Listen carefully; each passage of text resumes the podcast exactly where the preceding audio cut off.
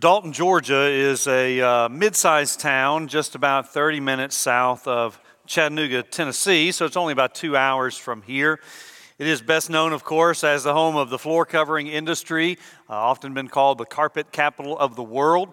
Some uh, 85 plus percent of the carpet sold in America is made within a 50 or 60 mile radius of that city. At one point, it was known for having the most millionaires per capita of any uh, city in America. My mom lives in Dalton, Georgia. She is not one of those aforementioned millionaires. If she is, she's hiding it very well, but uh, to my knowledge, she is not. She was born there and raised there, and she now has returned there in her uh, latter years. But Dalton, Georgia is also most recently home to a ministry called His Name is Flowing Oil.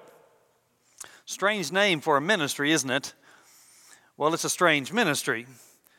About four or five years ago, there was a small group of friends that began meeting for prayer services. They weren't affiliated with a church per se, they were just uh, professing believers who began to meet for prayer services. And then in January of 2017, so just over three years ago, one of the, the men in the group noticed that his Bible had a spot of oil on it.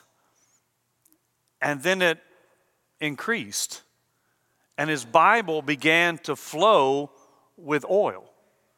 And so he put the Bible in a bucket so that it could continue to flow with the oil.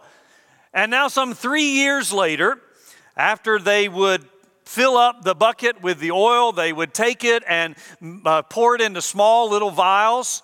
They have given away 350,000 vials of this oil. Some 400 gallons of oil have come from this Bible of his that is flowing with oil. As you can imagine, people have come from all over the country. Every Tuesday morning, there is a service that they hold there in the city in an old theater in downtown Dalton. And people come from all over the place to see this Bible that is flowing with oil and to get a vial of the oil. Some of them testifying that this oil has healed them miraculously. And so they have, of course, taken this ministry on the road. Other churches want to be a part of this. And so they have taken this Bible and gone all over the country where they are invited to come, funded, of course, by donations for their ministry. Just a few weeks ago, the Chattanooga Times Free Press decided to do an article about this ministry. They got a vial of the oil and they sent it to a professor at uh, UT Chattanooga to test it. And that professor discovered that the, the oil that they were giving away is not exactly like, but almost exactly like mineral oil, having very much the same qualities of common mineral oil. And then an anonymous source said that one of the men involved in this ministry was a frequent customer of the tractor supply store in Dalton where two managers at the tractor supply store visually verified that indeed this was the man who had been coming into the store for years buying large quantities of mineral oil. And so, after the Chattanooga Times Free Press did this article, another miracle occurred. The Bible stopped flowing with oil. And so the ministry has now given away all the oil that they have. The Bible is no longer producing oil, and so they have canceled all of their future speaking and traveling engagements. And this is no joke. Now, the latest is in Cleveland, Tennessee, which is just about 25 miles up the road from Dalton, there is another church where a guitar is flowing with oil. And it will not surprise any of us to know that there is a connection between these two ministries. Some of the people in the ministry in Georgia are also involved in this particular church in Cleveland. Deception is all around us, scams targeting people primarily for their money. You, you see these come across your emails, you read about them in the paper. In fact, I was on the website of one of our local news channels this morning, did not read the articles, just glanced at the headlines, and in those headlines, there were two warnings about scams. The word scam occurred in two headlines. One was a scam concerning the coronavirus and a potential cure, and the other was about some sort of court document, some sort of public court documents where people are being coerced giving money thinking that they have some sort of lawsuit or file against them. These kind of things are all around us from the secular world and also in the spiritual world. People want to believe these kinds of things, and so they are susceptible. And in the secular world, it is usually our money. In the spiritual world, it could be far worse.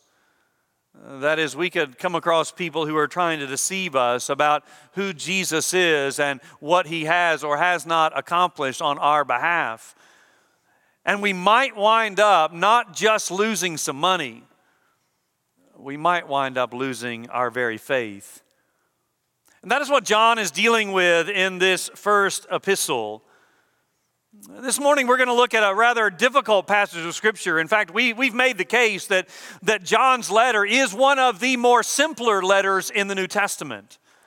John is very simple and clear. He is very straightforward in the things he says, sometimes so much so that we really don't like what he says. And as I reminded you, this is the, the book of the Bible that first year Greek students invariably go through because it is the easiest Greek in all of the New Testament. And yet we've come to a passage this morning that is not very easy. It is, it is a little bit more difficult than what we are used to here. And there are many things we could talk about here, but we're going to try to confine ourselves to the topic of defending against deception. That is, there are all kinds of scams in the spiritual world, seeking ultimately, whether they mean to or not, but seeking ultimately to lead us away from the sufficiency we find in Christ, putting our attention on something else rather than Jesus. And we need to not only beware of these things, we need to know how to defend against them. So let's look at 1 John chapter 2, and I'll begin reading in verse 18. Children, it is the last hour. And as you have heard that Antichrist is coming, so now many Antichrists have come. Therefore, we know that it is the last hour. They went out from us, but they were not of us. For if they had been of us, they would have continued with us, but they went out that it might become plain that they are all not of us. But you, you have been anointed by the Holy One, and you have all knowledge. I write to you not because you do not know the truth, but because you know it and because no lie is of the truth. Who is the liar but he who denies that Jesus is the Christ? This is the Antichrist, he who denies the Father and the Son. No one who denies the Son has the Father. Whoever confesses the Son has the Father also. Let what you heard from the beginning abide in you. If what you heard from the beginning abides in you, then you too will abide in the Son and in the Father. And this is the promise he made to us eternal life.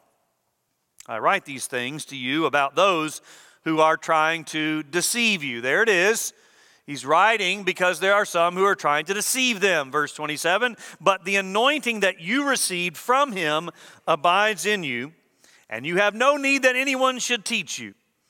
But as his anointing teaches you about everything and is true and is not and is no lie, just as it has taught you, abide in him. As I said, that's a mouthful, really. It seems like it's sort of a circular argument going back and forth, saying some of the same things over and over again.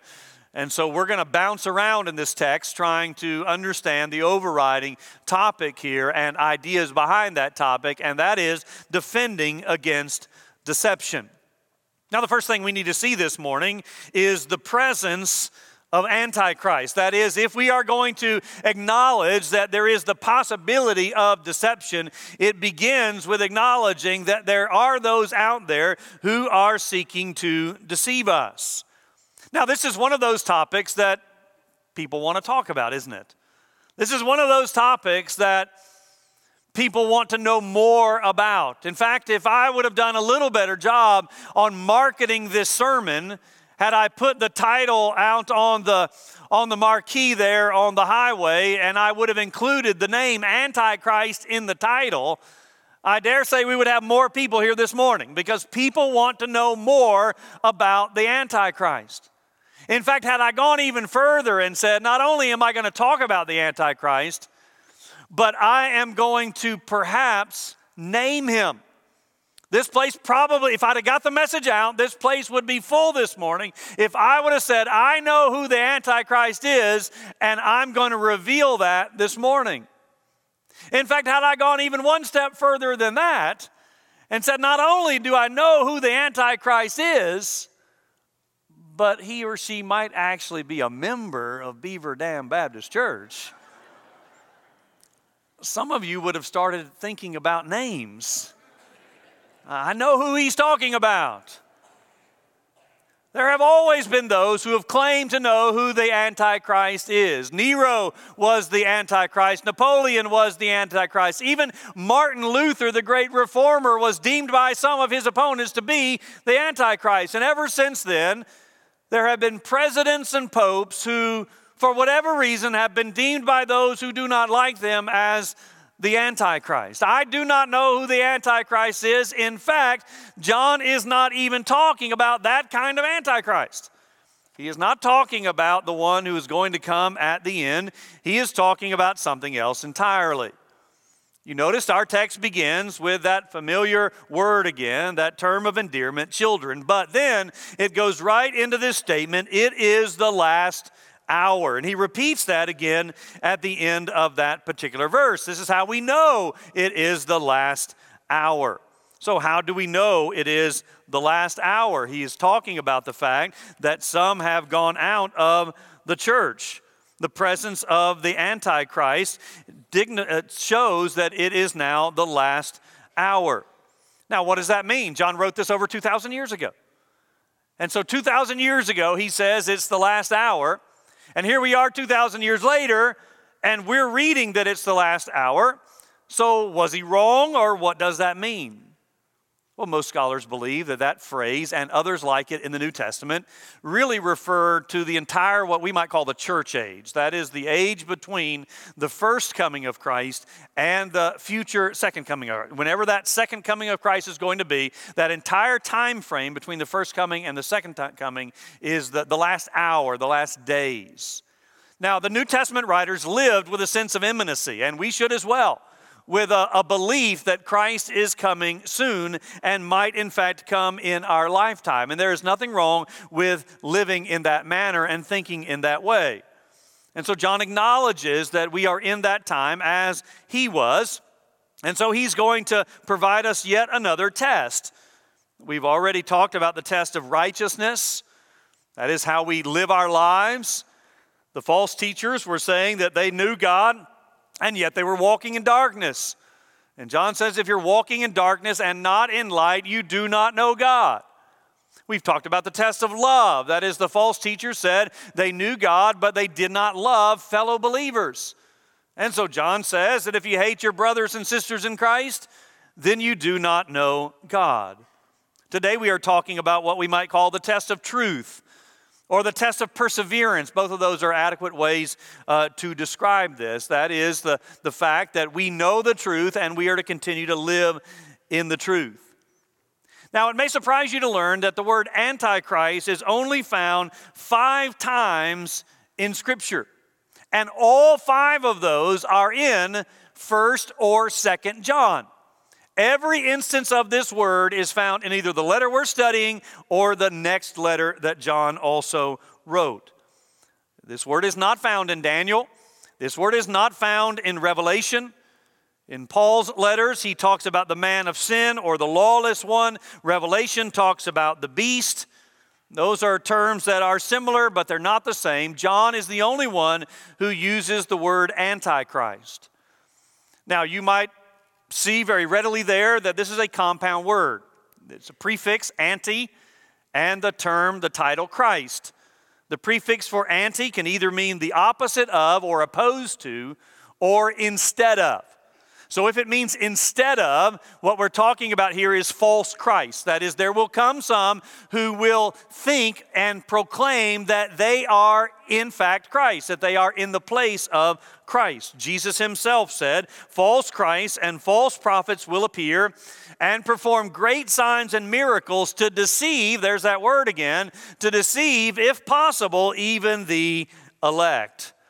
And while that is true, that is, that's a valid use of the word, that is not the way John is using it here. John is using the term to talk about those who are opposed to or against Christ. And if you notice in verse 18, the second time the word is used, it is in the plural. He says, You know that Antichrist is coming, but I'm telling you, even now there are many Antichrists, plural. So when I talk about the presence of Antichrist, I'm talking about the fact that there are plural Antichrists. They were present in John's time and they are present in our own time. And so I want to say three things. Our, uh, our, our leader back here is anxious to get out, so he's already given you the first two. But we're not there yet. He's in a hurry. So we're going to back up. How do we know about these antichrists? The presence of Antichrist. Number one, John says they've departed Christ's church. That is, they have left the body of Christ. That's why I jokingly said earlier it is possible that on our church rolls there are antichrists. I do not mean to name anybody. I'm not trying to conjure up in your mind uh, any particular individual. But if it was true in John's day, it is also true in our own day. Verse 19, they went out from us, but they were not of us. And again, if you've not been with us, you know that behind this whole letter is the is the context of a group of people who have left this church or group of churches to form a, another body. And we'll see in a moment that what they believe is a very serious error but they have left and they are trying to convince the people who have stayed that they are right and the ones who remain behind are wrong. But John is saying, no, they left, they've departed Christ's church, and as a result, they are in fact anti Christ. Again, I know that's harsh, but that is not my terminology, that is John's. Now, John is not saying I want to clear up my, maybe some things you might go to in your mind. John is not saying that you and I are okay as long as we leave our name on the church roll. We have the idea of departing Christ's church, meaning we don't belong to a church. So as long as I leave my name on the roll, then I'm okay. And there are, of course, many people in various churches and various denominations across our southern United States who think in that manner. Who want to leave their name on a church roll. They don't want to take it off. The church dare not take it off because there is a correlation in their minds between the name on a, church roll and what the Bible calls the Lamb's Book of Life. That is, as long as my name is on a church roll somewhere, I'm a member, then I know that I'm okay with God and my name is in His book as well. John is not talking about you can leave the church. That is, you can quit coming, you can quit serving, you can quit giving, you can quit fellowshipping, but as long as you leave your name on the roll, you are perfectly fine. That is not what he's dealing with. Secondly, he is also not dealing with leaving to go to another denomination. So, invariably, there will be the jokes. Well, the Antichrists are those who have left the Southern Baptist Church and now they're Methodists or now they're Presbyterians or now they're Church of God. That is not what we are talking about. So you might enjoy the jokes, but that's not the point of, of what we're talking about this morning leaving this church or one like it for a church of another denomination, as long as that other denomination is solid in the fundamentals of their faith, that is, they are proclaiming the pure gospel and they do believe in the deity of Christ, then John is not saying you are somehow an antichrist because you're no longer a Baptist, but now you're a Presbyterian. So let's just get that straight that that's not what he's talking about. He's talking about people who have left the church, they have uh, departed from Christ's church, either for no church at all, that is, they've given up on it altogether, or for a heretical or what we might call a cult. And that is what we are talking about here specifically in this case. So, in de- de- departing from Christ's church, they have secondly disclosed their identity. Verse 19 They went out from us, and in doing so, they have proven or made plain that they are not of us. That is, they used to be part of us, but the very fact that they departed Christ's church has now disclosed their identity. They have proven who they really are by what they have done. And John is trying to prove beyond a shadow of a doubt that those who have remained in the church are God's people, and those who have left, because of the reasons they have left, which we'll get to in a moment, have proven that they are not. So if you choose to depart from the church of Christ, you are disclosing the truth that you really don't belong to Christ. They left in order that who they are really, who their identity is, might be manifested. Well, you might ask yourself, well, how did they get involved in the church in the first place? If in departing they have disclosed their identity and their identity is they do not belong to Christ, how did they get involved in the church community in the first place? And the fact of the matter is, it is, it is easy to do for a short period of time to think, act, look, and talk like a believer, but ultimately the test of perseverance proves whether or not you are genuine or you are not. Now, you know that at the end of our service, we have what we call a hymn of invitation. That is, we invite people to respond to the message they have heard. That response is often in multiple ways. Number one, you might come forward and say, you know what? I do not know Jesus as my Savior and Lord. I need to be saved. And so you want to come and talk to somebody about what it means to be saved. Sometimes it means that people are already saved, but they've never been baptized. And so they come forward and they say, I want to be baptized so that I can become a part of this church. Or thirdly, that is the third thing, you can join the church, whether that's by transfer of letter, whether that's by a statement, or whether that is through baptism, you come to join the church. Now, all of that takes place at the end of our service in just a very few short minutes because we know at that point you're ready to go. You're probably ready to go now, but at that point you're clearly ready to go. And so we, we try to hurry that part up. But what you may not know is more times than not, we've already talked to that person or that couple behind the scenes. They've expressed interest to us. We've tried to set up a meeting with them. We've already talked to them. If we haven't, we will try to do that afterwards. In other words, we're trying on the front end to make sure, as best we can, without knowing the hearts of people, we're trying on the front end to make sure that everyone who comes into the body is a genuine believer. That's why we call it regenerate church membership. In other words, you cannot be a member of this church unless you first understand that you are a sinner in need of salvation and Christ is that Savior, and you have confessed that and repented of your sins and trusted in Him, and then followed through in believer's baptism. Those are the requirements to be a member of this church. And so we try to make sure that people understand that before they join to avoid the very problem that John is dealing with here in First John. Though, because we cannot know people's hearts, that is never a foolproof plan. So, John is saying there are some antichrists, those who are opposed to Christ, who have gone out of the church, that is, they have departed Christ's church, and in doing that, they have disclosed their true identity. And here's the crux of the matter they have denied Christ's deity. That is the real problem here that is going on. These are not individuals who have left because someone hurt their feelings. These are not people who have left because the church hired a new staff member who they didn't like. This is not people who have left over financial issues or leadership issues or personal conflicts with other people in their small group. These are people who have left because they are denying the very deity of Jesus Christ. And that's why John calls them antichrists. Because they do not believe that Jesus is the Messiah, that he is the Christ. And this is a very serious matter. Verse 22 who is a liar but the one who denies that Jesus is the Christ? Now, we do not know exactly how they were doing this. We don't know all of the details about their unorthodox beliefs and teaching, but we do know that in some way they were saying that Jesus is not the Son of God, He is not God, and therefore He is not Lord and Savior. And that's a serious issue. That is a tier one doctrine that if you deny that, then it doesn't matter what else you believe because you're wrong.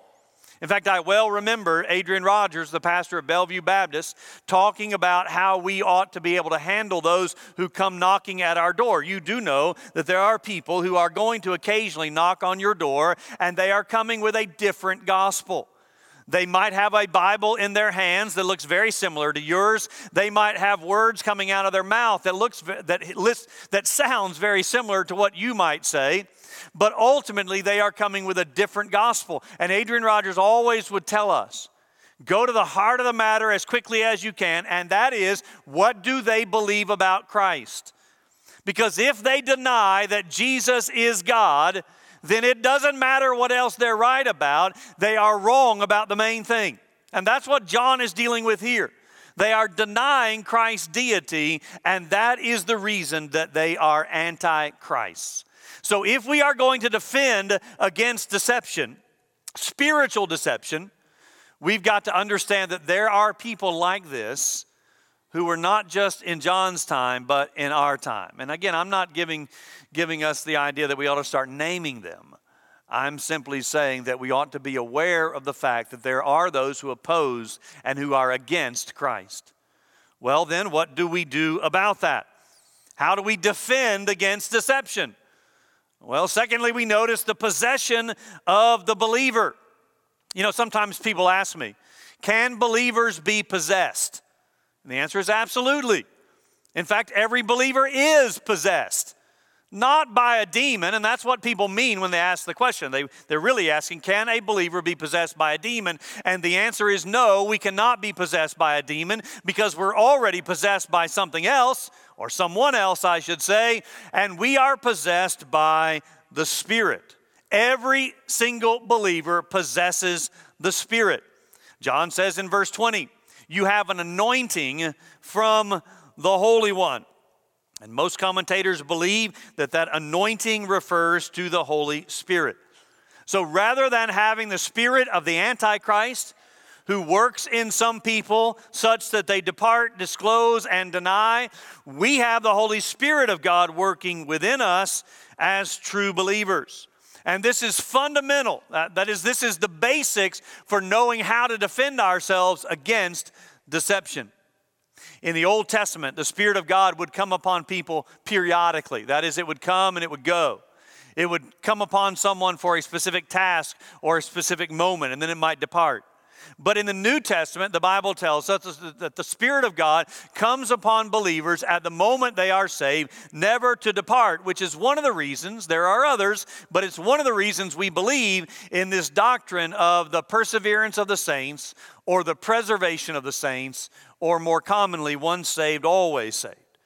Because we believe that when, the, when you and I profess faith in Christ genuinely, we possess the Spirit of God, and the Spirit of God never departs from us.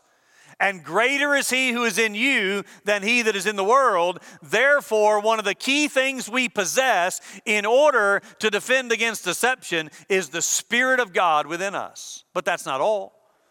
We not only possess the Spirit, Secondly, we possess the truth. Now, there's some strange, not strange, but difficult wording here. Verse 20, the King James Version says, and you know all things. In verse 20, the ESV says, you have all knowledge. And when you combine those kinds of statements with the statement in verse 27, and you do not need anyone to teach you, there are the possibilities of a host of wrong interpretations here.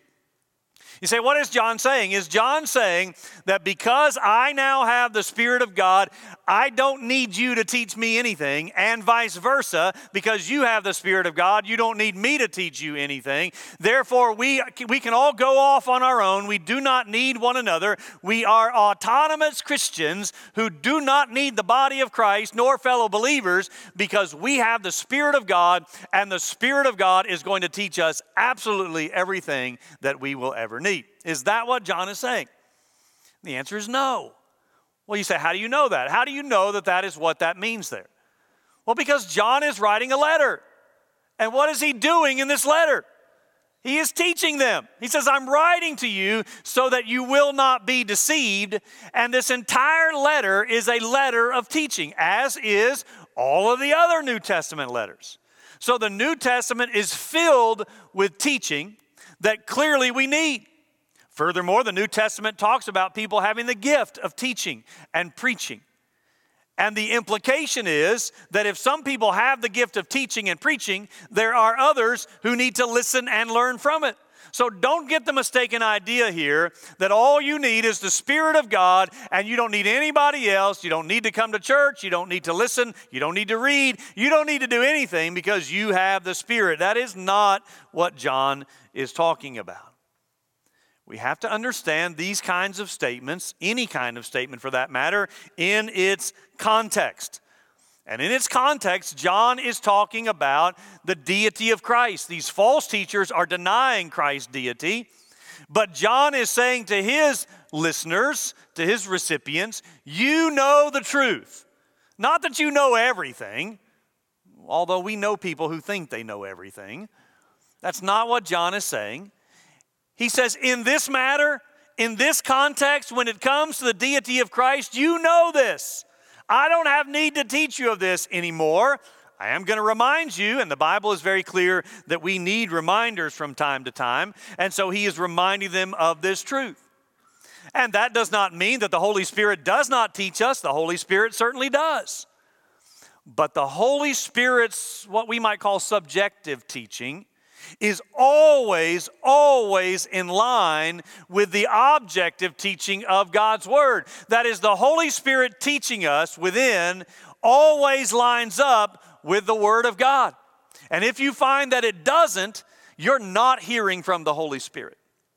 Or if you hear someone say to you, Well, I know what the Bible says, but the Spirit told me, you need to run as quickly as possible because that is not the Spirit's teaching. The Holy Spirit of God does teach us, but the Holy Spirit of God teaches us in accordance with the Word of God, such that these two things always agree. So John says we possess the Spirit and we also possess the truth. But then, thirdly, he says we possess the Son. Verse 23 Those who profess Jesus as Christ have not only the Son, they have also the Father. This is a joint package. It is a package deal. Again, the false teachers were saying that they knew God, and yet they were denying Christ. And John is saying you cannot say you know God as Father if you are saying that Jesus is not God. These two come together. But to us, he is saying, you actually possess not only the Spirit of God and not only the truth of God, but you possess the very Son of God. And I could add the Father as well, because these two things go together. This is what we possess in order to defend against the deception that comes our way. The greatest way to defend against deception is to so know the truth that deception is easy to spot.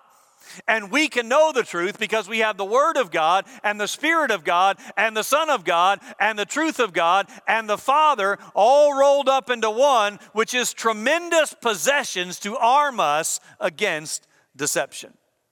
And so we need to move on to our third point, and that is the place of the believer. We've seen what we possess. Now we need to see where we ought to reside so that we continue to fight against deception that comes our way. And here is where we see this phrase that we are to remain in Christ. Some of your translations may say abide. Seven times in this text, if we include verses 28 and 29, which I've cut off and we'll use next week. But if we include those verses, seven times in this text, the word remain or abide is found here.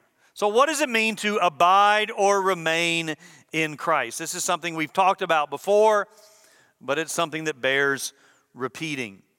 Well, I'm going to pull from John's famous passage in John chapter 15 where it's given us the most extensive view of what it means to remain in Christ.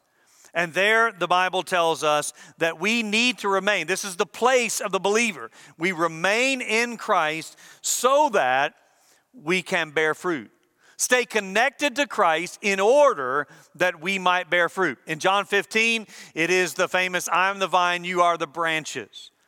That's one of Jesus' I am statements. There's eight of them in John, and that's one of them. Jesus says, I am the vine. Now, again, not literally. We know that Jesus is not literally a vine, he's using figurative language, he's using imagery.